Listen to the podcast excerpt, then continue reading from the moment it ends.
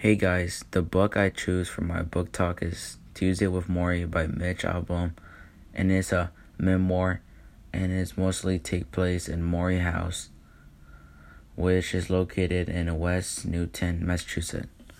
Mitch also has flashbacks of him in Brandeis University going to Morrie class every Tuesday and talk about the meaning of life. Morrie th- taught sociology in Brandeis University the two main characters in the story is Morrie and Mitch. Tuesday with Morrie is a very good book that talks about the meaning of life and important lessons you can learn from it.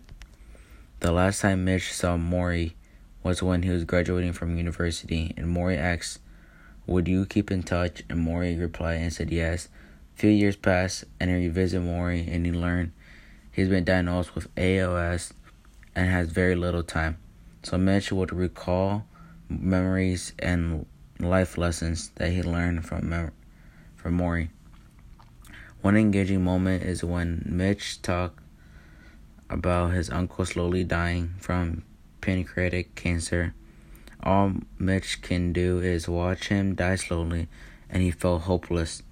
This event was heartwarming for me because since Mitch was suffering from his uncle's death, and how he is very important to him, and his first encounter to a true loss. And Mitch is about to relive that moment again. Another engaging moment was when Morrie and Mitch were talking at college graduation, and Morrie asked Mitch if if I will stay in touch, and without hesitation, Mitch said, "Of course." This is a special moment since Mitch didn't revisit him for a very long time, and he feels a regret because he didn't. Mitch wished throughout the book he can spend more time with him, but the time is running. This moment in the book started to make me cry, and it's because it's so sad. It is when Mitch walks into Morrie house and didn't see Morrie sitting in the chair he normally sits in, but instead he he sees him moving to the bed.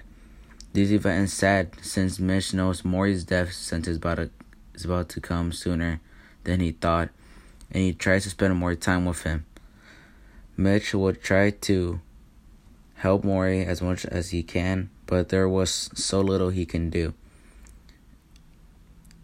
In the in the book, there's there's a few quotes that made me really reflect on myself, and I would like to mention some of those quotes. One of the quotes is The most important thing in life is to learn how to give out love and let it come in. This was said by Morrie.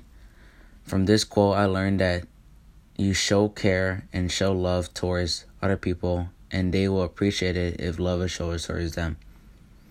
You shouldn't think love shows weakness when it's really a way that you can show your emotions to a person.